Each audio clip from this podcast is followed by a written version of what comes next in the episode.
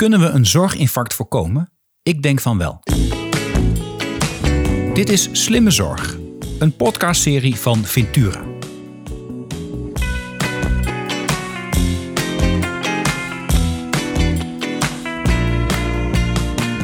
Mijn naam is Arno Rutten. In deze podcast spreek ik bestuurders, specialisten en patiënten over de uitdagingen in de zorg. In ons vergrijzende land is het behouden van goede zorg voor iedereen een grote uitdaging. De vraag naar zorg neemt toe en verandert. Het aantal mensen dat zorg kan leveren kan niet toenemen. Als we niets doen, loopt de zorg vast in een zorginfarct. En daar maak ik me druk op. In deze podcast ga ik samen met mijn gasten op zoek naar de oplossingen waarmee we het zorginfarct kunnen voorkomen. Mijn gast van vandaag is Dennis van Veghel. Dennis is directeur-bestuurder van de Nederlandse Hartregistratie. Daar wordt onder zijn leiding vormgegeven aan het Value Based Healthcare programma. En in dat programma meten ziekenhuizen de voor patiënten relevante uitkomsten voor cardiologische zorg en worden die uitkomsten openbaar gepubliceerd. Zo wordt continu van elkaar geleerd en wordt de zorg verbeterd. Aan dit programma nemen 14 van de 16 hartcentra en 11 van de 14 tottencentra in Nederland deel. Daarnaast is Dennis directeur van de coöperatie Catharina Hartcentrum en adviseert hij het Nederlands Hartnetwerk vanuit de principes van Value-Based Healthcare. Welkom Dennis bij de Slimme Zorg podcast. Fijn dat je er bent. En ook voor jou de vraag die ik altijd stel. Wat is volgens jou slimme zorg? Slimme zorg zou ik beschrijven als zorg die echt maximaal gericht is op de best bereikbare toegevoegde waarde voor de patiënt. En die toegevoegde waarde die zou ik dan definiëren als de uitkomsten die voor de patiënt het meest belangrijk zijn. En die in verhouding tot de kosten die gemaakt worden om die uitkomsten te realiseren. En het optimum daarin, dat zou ik slimme zorg noemen. Waarbij natuurlijk de grootste vraagstukken dan zitten in hoe organiseer je dan dat proces van zorgverlening zo dat je ook daadwerkelijk tot die optimale balans komt. Ja, want die patiënt die komt binnen. En hoe weet je nou van tevoren wat dan de optimale interventie of de optimale behandeling zou zijn met de beste uitkomst voor die patiënt? Nou, we weten natuurlijk heel veel vanuit wetenschappelijk onderzoek zoals we dat traditioneel in de medische wereld uitvoeren. En ik denk de afgelopen decennia heeft zich dat wel bewezen dat dat van belangrijke toegevoegde waarde is. Hoewel we daar natuurlijk vaak vanuit randomized controlled trials de conclusies extrapoleren naar de patiënten in de dagelijkse praktijk, wetende dat maar een paar procent daarvan includeerbaar is in zo'n RCT. Maar we beginnen natuurlijk niet met een blanco pagina. De grote uitdaging zit misschien veel meer in hoe zorgen we nu dat de variatie die op dit moment nog bestaat in processen, dat daar de beste elementen uitgepakt worden en continu van geleerd wordt. En hoe gaan we zorgen dat we veel meer te weten komen over de effectiviteit van behandelmethoden en zorgprocessen in de dagelijkse praktijk op de totale populatie. En hoe zorgen we dat we daar continu van kunnen leren. Ja, en jij bent daar eigenlijk dagelijks mee bezig, al heel erg lang, om dat proces met name bij de cardiologische zorg te verbeteren. Kun je eens vertellen hoe dat tot stand is gekomen en wat je daar in de praktijk voor doet? Ja, de bron van onze initiatieven die is gelegen in twee facetten. Eén is de discussie over kwaliteit van zorg, zoals die zich tot een jaar of 10 geleden dominant voltrok. Waarbij het ook sterke focus was op proces- en structuurindicatoren. Maar er eigenlijk nauwelijks naar de uitkomsten werd gekeken. En de tweede dimensie is de intrinsieke motivatie van zorgprofessionals, van artsen. Om het best mogelijke voor hun patiënten te doen. En uit die beide facetten kwam de behoefte om toch de stap te maken naar het meten van uitkomsten die voor patiënten relevant zijn. Wat is dan een goede uitkomst? Daar weten we eigenlijk vaak uit de literatuur en de RCT's heus wel welke parameters we belangrijk vinden om kwaliteit te beoordelen. Maar dat in de praktijk meten, dat is al een uitdaging. Laat staan om daar dan open over te communiceren met elkaar. Dus ja, daar zijn dan wel de nodige stappen die gezet moeten worden. Daar hebben we een vrij aardige methode voor ontwikkeld om die selectie van indicatoren te maken. Met betrokkenheid van patiënten, met artsen aan het roer. Hè, want we kunnen van alles gaan meten, maar als dat niet goed beïnvloedbaar is in het zorgproces, dan is dat ook vrij ingewikkeld. Ja, dan is het interessant, maar voor een arts niet relevant, want dan kan die niet op sturen. Exact. Dus die symbiose van het patiëntperspectief en het artsenperspectief is daarin superbelangrijk. En aan de hand van die methode hebben we die selecties gemaakt voor grote patiëntgroepen. Ook dat is superbelangrijk dat je dat heel goed weet af te bakenen. Dat er wel voldoende omvang is van cohorten patiënten waar je die resultaten bij meet. Maar tegelijkertijd toch ook voldoende uniformiteit. Dat die patiënten voldoende op elkaar lijken. En daarna, toen we daarin geslaagd waren, zijn we data gaan verzamelen. En gaan bespreken. En meteen ook publiek gaan rapporteren.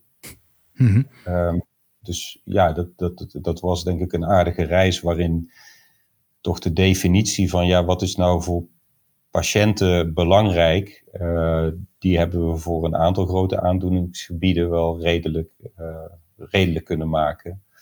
Even los van dat het altijd complex blijft, dat op individueel niveau, dan zijn er natuurlijk vaak heel specifieke wensen als je de patiënt vraagt. Ja. Want de een die wil weer grensrechter kunnen zijn bij de voetbalwedstrijd van zijn zoon en de ander wil de ramen weer kunnen zemen. Je moet wel een soort van generieke uitkomsten hebben. Dus bijvoorbeeld op dit soort terreinen meten wij dan hoe het is met de kwaliteit van leven van patiënten een periode na de behandeling. En daar heb je dan weer internationaal gevalideerde vragenlijsten voor, zodat je ook wel echt weet dat je relevante informatie ophaalt. Maar dat is dus, je vertelt het als het allemaal heel logisch is en heel normaal. Tegelijkertijd, het vraagt nogal wat. Als je dit allemaal niet had gedaan, dan waren er nog steeds patiënten gekomen. Die waren cardiologisch behandeld. Die hadden een behandeling gekregen die waarschijnlijk aan de standaarden had voldaan. Hè, van zoals die zijn. Maar op een of andere manier hebben jullie gedacht, nee, we willen dat anders. We willen het beter gaan doen. En heb je toch een heleboel werk op je hals gehaald. Om al die dingen uit te vragen, in beeld te krijgen. Weer met elkaar te bespreken. Te kijken, hoe moet het beter doen? Hoe moet het anders doen? Wat is de motivatie uiteindelijk geweest voor alle cardiologen om dat echt te gaan doen? Nou, dan zou ik graag een van de cardiologen willen citeren die mee aan de wieg heeft gestaan van deze ontwikkeling.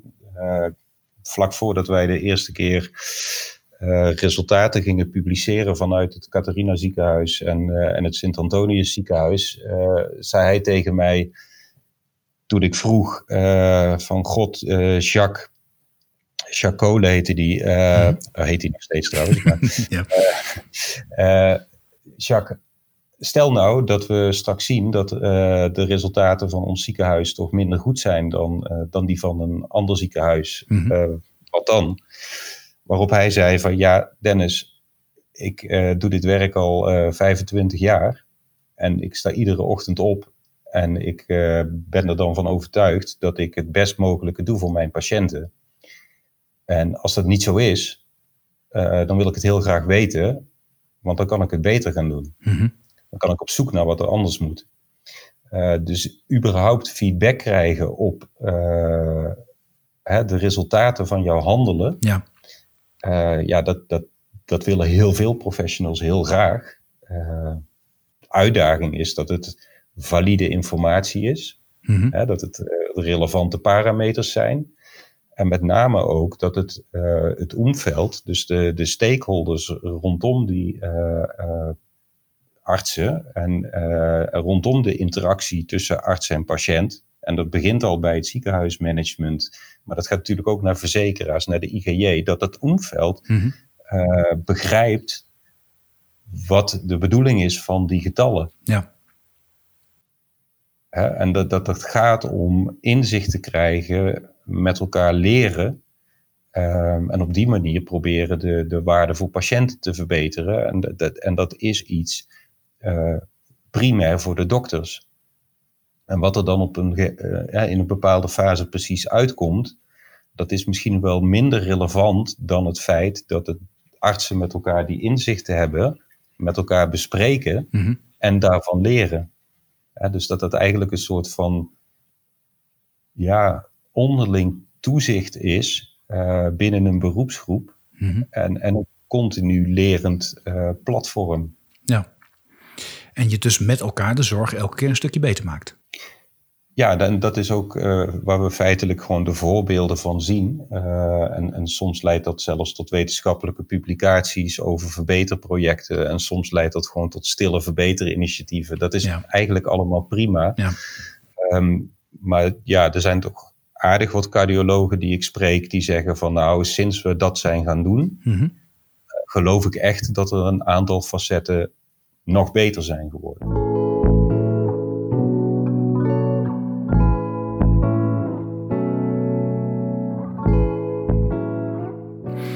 Ik heb jaren terug het genoegen gehad dat je mij uitnodigde in het Catharina ziekenhuis om gewoon eens te horen over wat er allemaal gebeurt rondom hartregistratie en wat daar de effecten van zijn.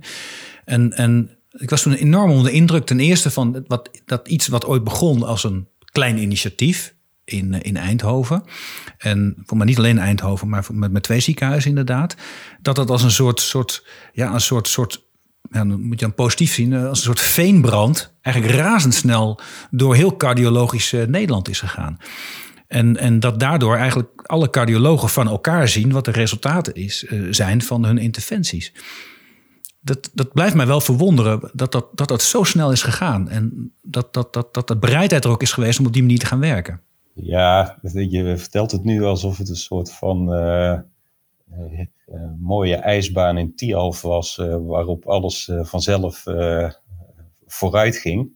Maar zo. Het was in ieder geval, toen ik mocht komen kijken, toen was het er in ieder geval al. Maar daar heeft een wereld tussen gezeten. Dus, Ja, nou goed, en heel invoelbaar denk ik. Hè? Want het was zeker een reis met weerstanden. Mm-hmm. En heel begrijpelijke weerstanden, omdat er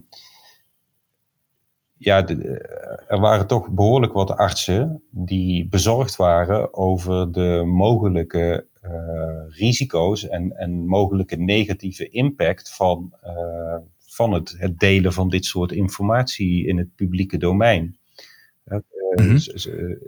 Zijn we er wel van verzekerd dat bijvoorbeeld zorgverzekeraars of de inspectie geen overhaaste conclusies gaan trekken? Zijn we er wel van verzekerd dat dat geen negatieve impact gaat hebben? Zijn we wel zeker van dat die data al goed genoeg zijn om daadwerkelijk conclusies aan te verbinden? Ja, dat wist je in het begin natuurlijk niet. Nee, zeker. Zeker. En het is gegroeid van 2 ziekenhuizen naar het tweede jaar 6 ziekenhuizen en daarna steeds verder. Het is nog steeds zo dat niet ieder ziekenhuis meedoet.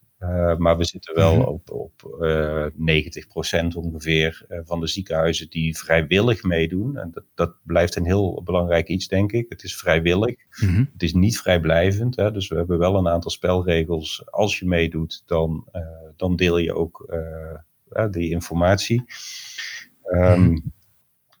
Maar het onderschrijft voor mij dat het heel belangrijk is om te zorgen dat het wat er met de getallen gedaan wordt, dat daar behoedzaam mee omgegaan wordt, maar dat je artsen wel de ruimte biedt om die meest relevante informatie met elkaar te verzamelen en daarvan te leren met elkaar.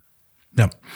Maar die informatie, die verzamelen jullie en die publiceer je ook. Hè? Het is eigenlijk inzichtelijk, iedereen kan dat zien volgens mij.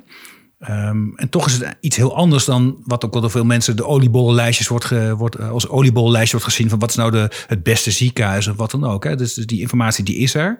Iedereen mag er naar kijken. Maar die wordt vervolgens met name ook door cardiologen gebruikt om hun behandelingen te optimaliseren, te verbeteren en steeds betere resultaten te laten ontstaan voor patiënten. Ja, correct. En het is misschien een luxe dat het best complexe informatie is. Hè? Dus er zit ook wel wat statistiek in. En dus dat maakt het niet makkelijker voor een buitenstaander of een journalist om daar zomaar even in te duiken. Daar ontstaan toch altijd meteen een hele hoop vragen. En ik ben er heel trots op dat we met elkaar zo omgaan in Nederland. Dat als ik dan een journalist spreek die denkt dat hij iets gezien heeft in die getallen en we gaan het gesprek aan en je legt uit hoe het in elkaar zit, dat dan ook bijgestuurd wordt door zo'n journalist zelf. Die zegt van, oh ja, wacht even, nou begrijp ik beter wat er staat, maar ik begrijp nu ook beter wat de essentie van deze ontwikkeling is. Ik ga mijn verhaal in een ander frame positioneren. Maar wat het allerbelangrijkste is dat we nu commissies hebben waarin dokters zitten uit de verschillende ziekenhuizen. En die commissies die komen 3 of 4 keer per jaar bijeen. Die bespreken daar met elkaar de data die verzameld zijn en de resultaten die gemeten zijn. En wat daar vrij gestructureerd gebeurt is dat als een ziekenhuis een zogeheten outlier is in positieve zin of in negatieve zin, ja, dan wordt een dokter uit dat ziekenhuis gevraagd om tijdens zo'n bijeenkomst te vertellen over hoe de zorg georganiseerd is in dat ziekenhuis. Met hypotheses van ja, waar zou het dan kunnen liggen dat onze uitkomsten relatief gunstig lijken te zijn, zodat de artsen uit andere ziekenhuizen daar dingen uit over kunnen nemen. Maar ook andersom, het is natuurlijk heel moeilijk om je eigen blinde vlek te zien. Maar als jouw resultaten een tijdje wat minder gunstig zijn, dan is het wel heel fijn dat jouw collega's uit andere ziekenhuizen met jou mee kunnen denken in zo'n bespreking. En misschien handreikingen kunnen bieden van, wij doen het zus, wij doen het zo. Heb je dit overwogen? Dat is prachtig, denk ik. Ja, maar dat maakt dus ook dat die volledige transparantie vervolgens niet gebruikt wordt als een beoordelingssystematiek, maar als een systematiek om in ieder geval niet te beoordelen in het is goed of het is fout, maar vooral systematiek van dit ziet er heel goed uit, kunnen we dat allemaal gaan doen door het beter te worden? Of dit ziet er minder goed uit, waar zou het aan kunnen liggen en hoe kunnen we dat toch weer op een hoger niveau krijgen? Ja, exact. En wat ik prachtig vind is dat we natuurlijk op dit moment in een zorgstelsel werken waar marktwerking eigenlijk een element is. Mm-hmm. En dat we hier dus een omgeving hebben met cardiologen en thoraxchirurgen, waar op het terrein van kwaliteit er geen marktwerking is. Behalve in die zin dat de good en best practices gezocht worden. En met elkaar gedeeld worden, zodat iedere Nederlander in ieder hartcentrum de best mogelijke zorg kan krijgen. Ja, het is ook, je zou het kunnen zien als een competitie op kwaliteit, maar niet om de ander te verslaan, maar om te kijken of je met elkaar beter kunt worden. Exact, ja. Heel interessant. Ook heel interessant vind ik zelf dat het dus vanaf dag 1 heel erg transparant is geweest. Dus dat... Er wordt vaak gepraat over transparantie in de zorg. Maar als ik zelf mij begeef in de wereld van de zorg, hoor ik ook heel vaak van transparant maken, daar gaan anderen over oordelen. Die hebben er geen verstand van. Moeten we dat dan wel doen? We houden de lijstjes liever voor onszelf, binnen onze eigen beroepsgroep. Hoe kijk jij daarnaar? Is dat inderdaad verstandig om het tot jezelf, bij jezelf te houden? Of zit ook een deel van het succes juist in die transparantie? Ja, ik denk absoluut dat daar een deel van het succes zit. Ik heb er ook zelf geen enkele twijfel bij dat, uitzonderingen daar gelaten, maar iedereen in de zorg werkt om een bijdrage te leveren aan zo goed mogelijke gezondheid voor iedereen die zorg nodig heeft. Mm-hmm. Dus qua intentie zal niemand anders willen dan dat die zorg zo goed mogelijk is. Wat we met elkaar gecreëerd hebben is een heel ingewikkeld systeem. En dat is logisch. Waarin allerlei instituten een rol spelen. En dat naar eer en geweten doen. Maar we vanuit die verschillende perspectieven en de ambitie om bij te dragen aan een optimale gezondheidszorg. Ja, dat wel eens wat langs elkaar heen gaat. En dat tot misverstanden leidt en soms misinterpretaties. Maar in de basis geloof ik in niets anders dan dat iedereen de ambitie heeft om het best mogelijke te creëren in de zorg. Nou ja, waarom zou je dan je kaarten tegen de borst moeten houden? Ja, dus ja, nou ja, dat spreekt ook wel uit dat je, als je gaat sturen vanuit vertrouwen, dat transparantie ook logisch is. En dat je dat ook vanaf het allereerste begin eens kennelijk moet doen. Wij vertrouwen elkaar, wij vertrouwen erop dat we met elkaar de zorg beter gaan maken. En dus kunnen we daar transparant over zijn. Ja, en daar zit denk ik ook heel erg in dat we... Kijk, we kunnen allerlei systemen ontwikkelen en controlemechanismen. En dat is eigenlijk wat je de afgelopen decennia voor deze ontwikkeling ook hebt gezien. Dat de autonomie van de dokter moest natuurlijk anders. En er kwamen indicatoren en het moest gemeten worden en tastbaar. En dat zit allemaal vanuit een positieve ambitie, maar in een uitwerking op controlemechanismen. En... Ja, je hebt ook bij een aantal van die ontwikkelingen wel gezien dat er dan partijen indicatoren bedenken en dat vervolgens als er getallen uitkomen, de dokter dan moet uitleggen waarom die getallen eigenlijk niet echt iets zeggen over kwaliteit van zorg. Dat is hier dan denk ik wat anders, omdat de dokters zelf mee de regie hebben over, samen met patiënten, van wat wordt er dan gemeten. Maar dan nog, at the end of the day...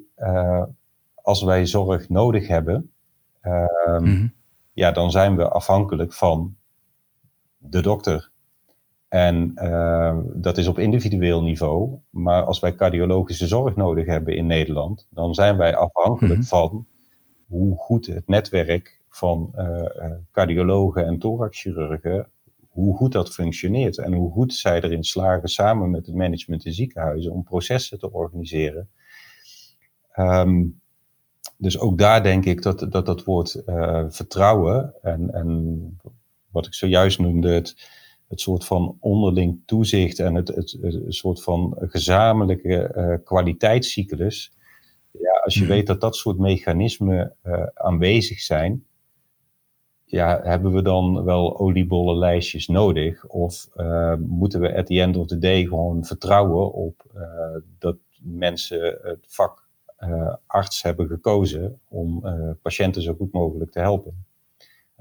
Ik zet het wat gechargeerd neer. Hè. Dat kan misschien op de grens van naïef komen. Maar in essentie mogen we ons afvragen of controlemechanismen van buitenaf nou daadwerkelijk effectief kunnen zijn. Ik geloof daar minder in en ik geloof er meer in dat we op basis van vertrouwen een omgeving moeten creëren waarin mensen continu kunnen leren en elkaar verder kunnen helpen.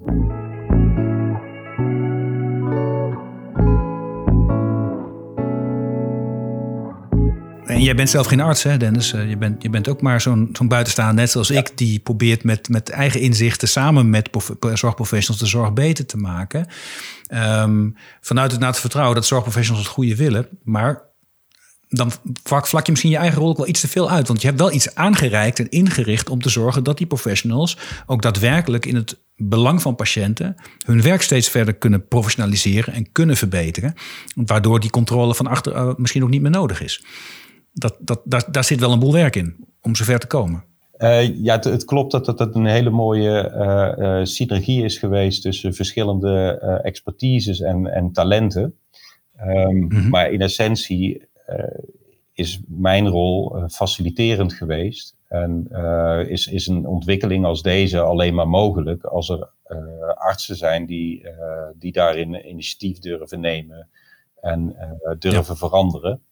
En dat je dat proces goed moet begeleiden en dat gaat van een methode om met elkaar tot de juiste indicatoren te komen, tot het creëren van een omgeving waarin iedereen het vertrouwen heeft dat er niet snel gekke dingen zullen gebeuren. ja, dat vraagt een andere talent en een andere expertise dan weten welke stent je in welke coronair moet opblazen. Ja. Ja, precies. Ja. Dat moeten we toch maar aan de dokter laten, denk ik. Ja, dat is beter. Ja. Ja, dat lijkt me heel verstandig. Maar dat klinkt allemaal... Dus als je nu kijkt, we hebben nu een Nederlandse hartregistratie... waarin al deze informatie samenkomt. Dat is een register. En artsen zijn met elkaar daardoor beter om naar hun werk te kijken... en het werk steeds beter te maken... en de uitkomst van de patiënt te verbeteren. Heb je wat concrete voorbeelden van zaken die nu anders gaan... dan voordat die registratie er was? Nieuwe inzichten die er zijn gekomen in behandelingen? Ja, zeker. Er zijn verschillende voorbeelden van verbeterprojecten in ziekenhuizen die geïnitieerd zijn omdat er inzicht kwam in de uitkomsten. En dat er vervolgens verbeteringen zijn doorgevoerd. Ja, dat varieert van bijvoorbeeld of patiënten die een bypassoperatie hebben gehad. En toch nog wat stenose hebben van een coronair, een kransslagader. Wat is dat? Ja, sorry, een kransslagader. Ja, of die dan tijdens dezelfde opname wel of niet gedotterd moeten worden. Ja, daar is toch gezien dat misschien verstandiger is om daar even mee te wachten. Hè? Hoewel de intentie fantastisch is om compleet te zorgen dat alle kransslagaderen weer openstaan. Nou, blijkt dan toch uit analyses dat dat hart minder goed belastbaar is. Wat ook alweer verklaarbaar is. Er zijn voorbeelden van projecten waar bijvoorbeeld de... Bij een hartritmestoornis er een ballon in de longaderen wordt gebracht om het hartweefsel te bevriezen. Zodat ritmestoornissen geïsoleerd worden, dus niet meer het hartritme verstoren. Waarbij doordat er werd geobserveerd dat er een stijging was van het aantal reprocedures binnen een jaar... de vriestijd is aangepast, zodat er toch weer meer zekerheid werd verkregen dat de weefselschade die werd aangebracht, dat die effectief was. Dus dat zijn hele medisch inhoudelijke keuzes. Er zijn analyses bijvoorbeeld op landelijk niveau ook gemaakt. Een van de complicaties die voor patiënten toch zeer veel impact heeft bij het bevriezen van dat hartweefsel kan zijn dat er een zenuw beschadigd wordt die het middenrif innerveert. Op het moment dat dat gebeurt valt dus een deel van je longcapaciteit eigenlijk weg, omdat jouw middenrif voor een deel niet meer... Ja, die heb je nodig om te ademen, exact, anders gebeurt er weinig. Nou, dat is een ernstige complicatie. Het is niet levensbedreigend, maar kan wel zeer beperkend tot invaliderend zijn. En we wisten wel hoe vaak dat voorkwam, maar we wisten eigenlijk niet goed of die complicatie dan reversibel was. Of die vanzelf na een bepaalde periode weer zou verdwijnen. Nou, daar is onderzoek naar gedaan en dan zien we gelukkig dat in veel gevallen, bijna alle gevallen, binnen 2 à 3 jaar compleet reversibel is. Wat relevante informatie is bij de afweging van welke therapie pas je toe. Hè? Als dit een ernstige, blijvende beperking is, dan weeg je dat anders dan wanneer het van tijdelijke aard is. Ja.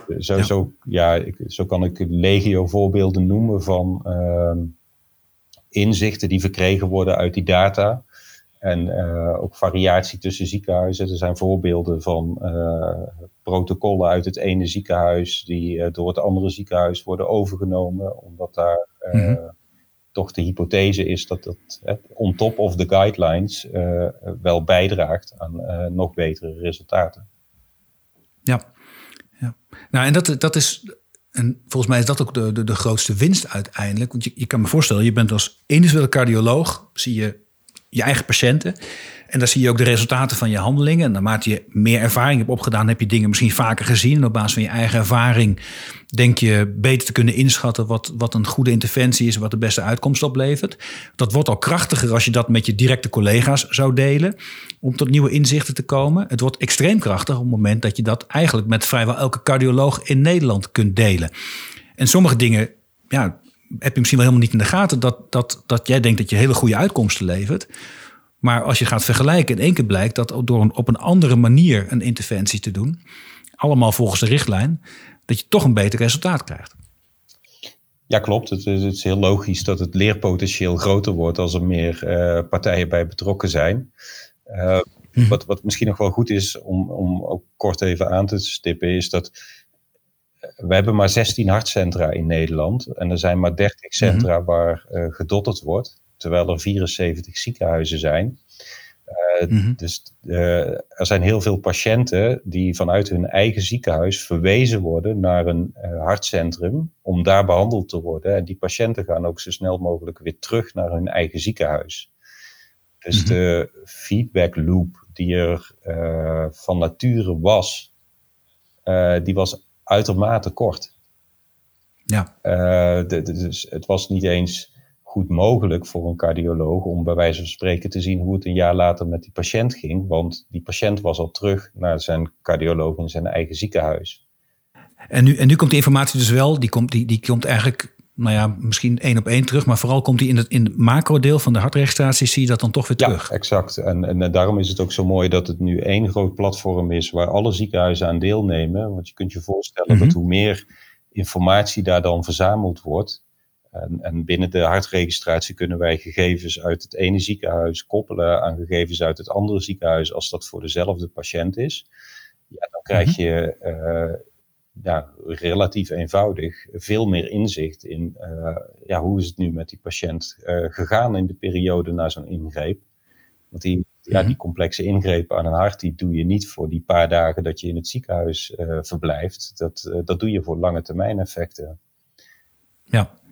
Dus zo proberen we met zo min mogelijk registratielast zoveel mogelijk relevante inzichten te bieden.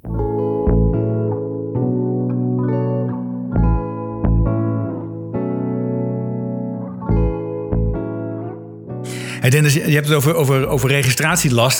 Dat is een veelgehoord bezwaar. Hè. Ze zeggen allemaal leuk al dat meten en al dat registreren. Maar we worden gek van de administratieve lastendruk. Maar hoe zorg je nou dat je de goede inzichten krijgt, zonder dat je artsen en verpleegkundigen belast met allerhande administratieve lasten? Ja, de eerste stap daarin zou wat mij betreft zijn dat we stoppen met meten wat het niet echt toe doet.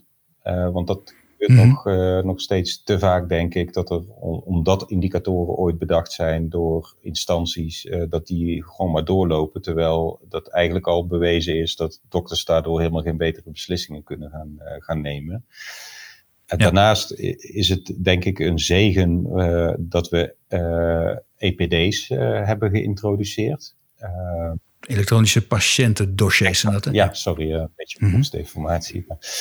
Ja, dat maakt niet uit, maar dan licht ik het gewoon even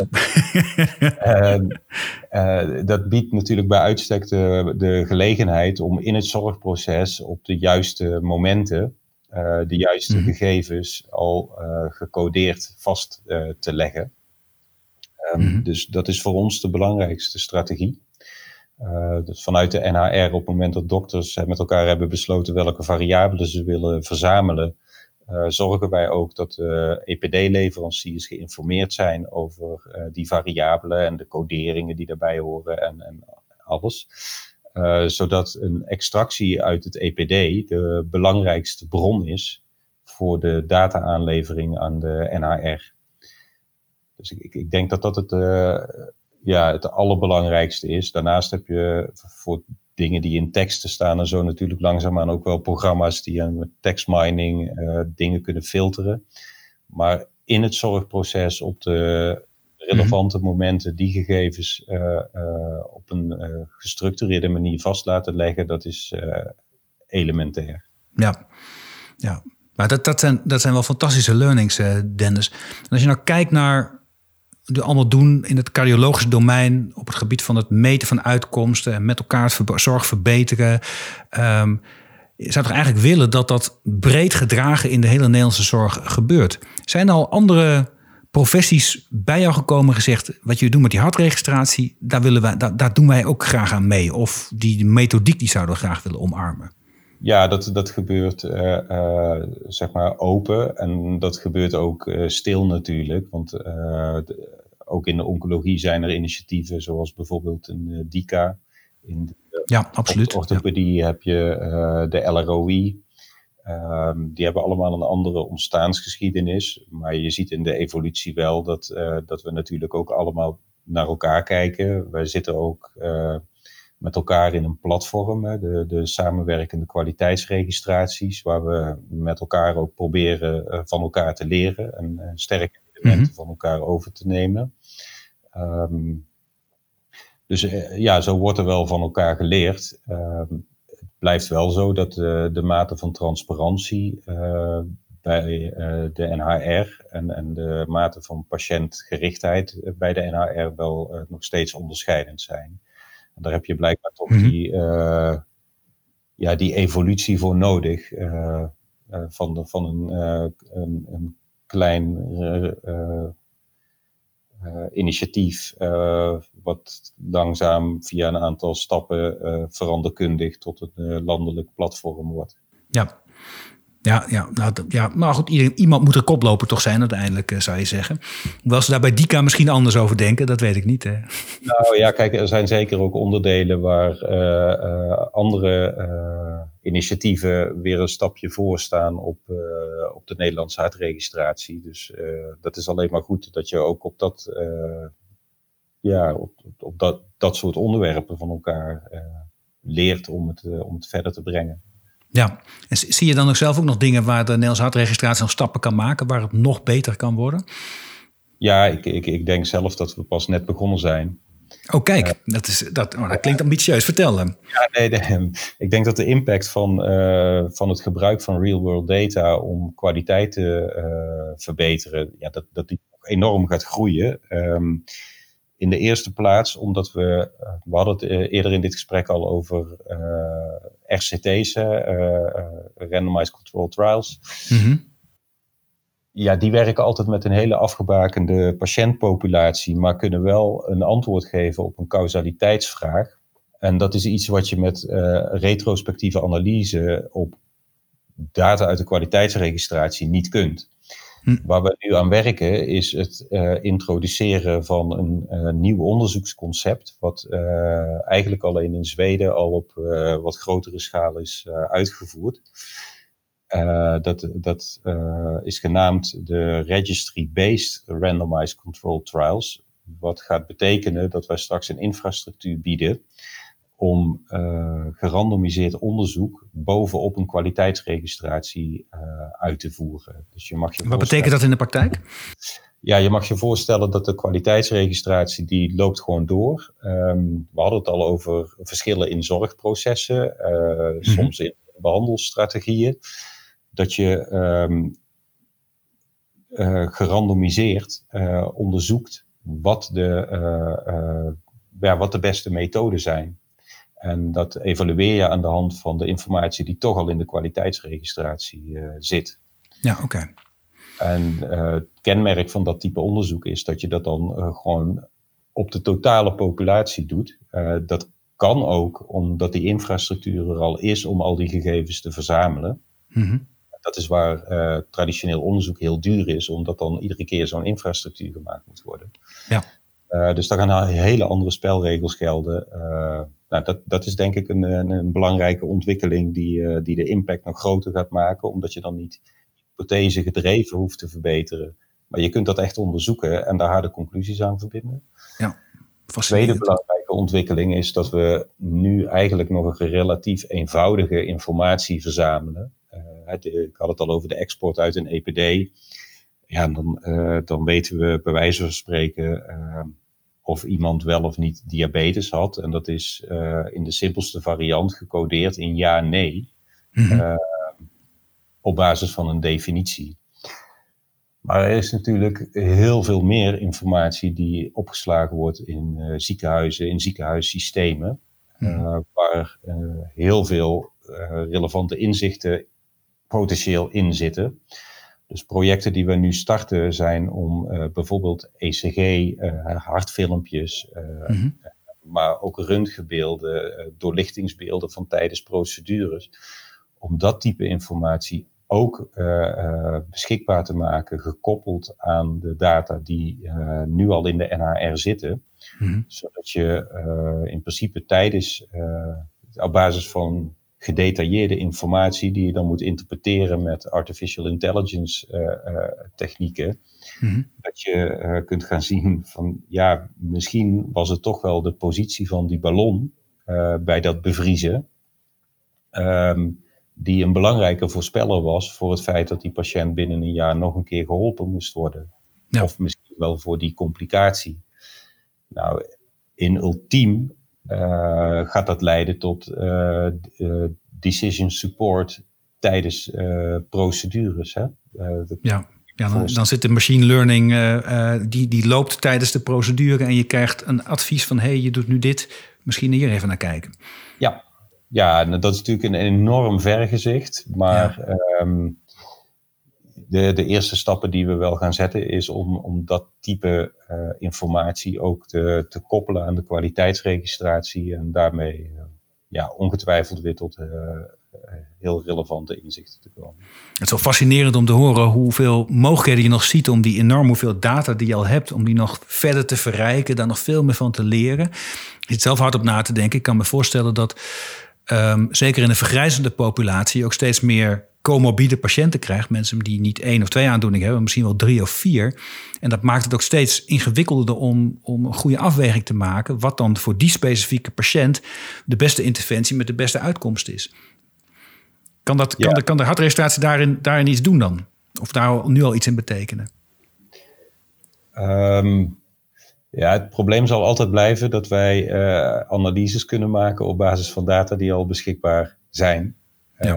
Daar kun je wel predictiemodellen van maken, maar op het moment dat daar nieuwe constellaties ontstaan qua complexiteit, dan is het natuurlijk wel altijd de vraag hoe voorspellend dat dan voor die specifieke situatie is. Ja. Daar zou ik zeggen, daar hebben we gelukkig dan dokters voor, om dat verstandig te interpreteren. Maar dat er steeds meer comorbiditeit is, dat er steeds meer ingrepen succesvol zijn, levensverlengend zijn. En dat mensen dus in de eindfase van hun leven met meerdere problematieken tegelijk te maken hebben. Ja, dat is evident.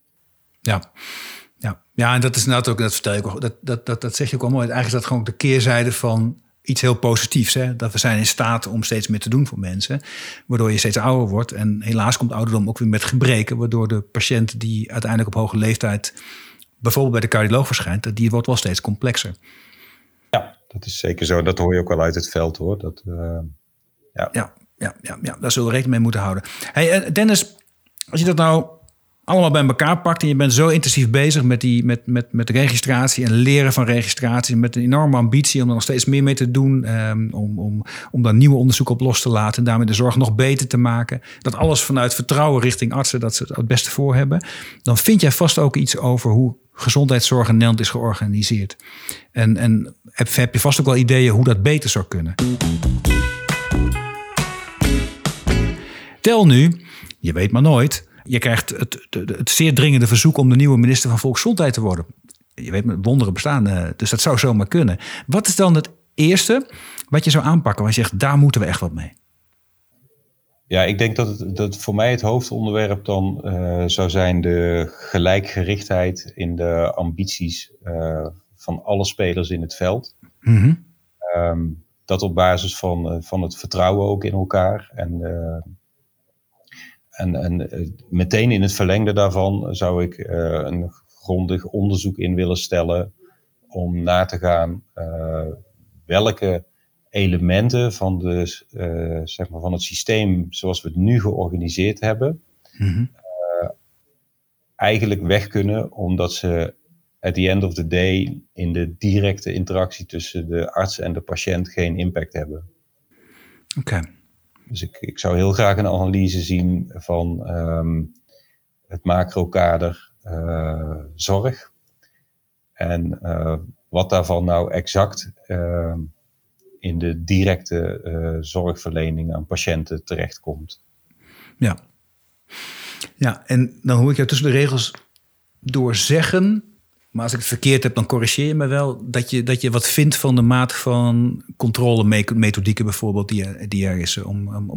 Om te kijken van klopt het allemaal wel, deugt het allemaal wel, noem maar op. Nou, ik denk dat het allemaal heel erg verklaarbaar is hoe het nu in elkaar zit. En dat het ook goed te begrijpen is vanuit een situatie van 30 jaar geleden, waarin we maar blind moesten vertrouwen. Of het in de huidige situatie nog de beste oplossing is, dat vraag ik me ten zeerste af. En ik denk dat een gedegen analyse van welk risico zouden we nu lopen als er regulerende mechanismen op kwaliteit zijn, zoals we die in dit gesprek hebben bediscussieerd. En die zijn breed aanwezig. En de beroepsgroepen nemen daarin aantoonbaar gewoon hun verantwoordelijkheid om te zorgen dat de kwaliteit overal echt op een goed niveau is. Ja, welk risico lopen we dan en hoeveel investeren we dan in allerlei mechanismen? Dat geldt ook voor de financiële beheersing. Zijn al die investeringen dan wel te rechtvaardigen of moeten we veel meer ruimte geven en is het rekenkundig eigenlijk onwaarschijnlijk dat het dan slechter uit gaat pakken. Hè? Waarschijnlijk pakt het dan beter uit. Ja, want controle kost ook geld, hè? En rapportage kost ook geld. En verantwoording afleggen kost ook geld en tijd en noem maar op. Ja, zeker. Nou, maar dan klinkt jou wellicht als muziek in de oren dat de Nederlandse Zorgautoriteit bekend heeft gemaakt te zeggen, wij willen toe naar betalen van zorg naar uitkomsten. Dat lijkt me heel erg in lijn liggen met waar jullie al continu mee bezig zijn. Als je die uitkomst tastbaar kunt maken, dat je ook op basis van die uitkomst gefinancierd wordt. Ja, zeker conceptueel zou dat heel mooi zijn. We hebben daar ook eerste projecten al voor geïmplementeerd. En we experimenteren daarmee. Het is wel extreem complex. Okay. Dus of dat nou exact de oplossing is, Dat weet ik eerlijk gezegd nog niet. Ik geloof er wel heel erg in, maar ik zie ook wel dat het heel complex is. Maar mijn pleidooi is eigenlijk om meer te zoeken naar de eenvoud. En echt alleen maar te organiseren wat strikt noodzakelijk is. Om te zorgen dat patiënten die een bepaalde zorgvraag hebben, daar goed bij geholpen worden. En daar zit meer mijn observatie dat ik denk van ja. Dat durf ik nog niet zo te zeggen dat in een optimale balans is nu. Nee, maar dan zou je ook, ik wil je ook zeggen, je zou veel meer vertrouwen kunnen geven en veel meer regeldruk kunnen terugbrengen als je aan de voorkant weet dat er een soort regulerend mechanisme is. Namelijk dat er goede kwaliteitsmetingen zijn, dat er een lerend systeem is. Als dat allemaal in place is, treed dan terug als toezichthouder, overheid, financier en vertrouw erop dat de uitkomst ook gewoon gaat deugen. En dat kun je ook zien, want we zijn transparant. Exact, dat is dan een belangrijke voorwaarde. En dat zou een oproep aan de wetenschappelijke verenigingen kunnen zijn. Van jongens, kom met dergelijke kaders en mechanismes. En er zijn natuurlijk al kwaliteitsvisitaties. Over het algemeen zou je kunnen zeggen dat die misschien nog wat te veel gericht zijn op het bewaken van een minimumnorm. Ja. Ook extreem belangrijk natuurlijk. Maar daar zou je over na kunnen denken hoe wetenschappelijke verenigingen daarbovenop nog meer een actief lerend mechanisme met elkaar in kunnen richten. Ja, en als ze daarin geïnteresseerd zijn, dan kunnen ze ongetwijfeld daarover contact opnemen met jou, Dennis. Zeker, zonder te pretenderen dat wij de optimale oplossing al hebben.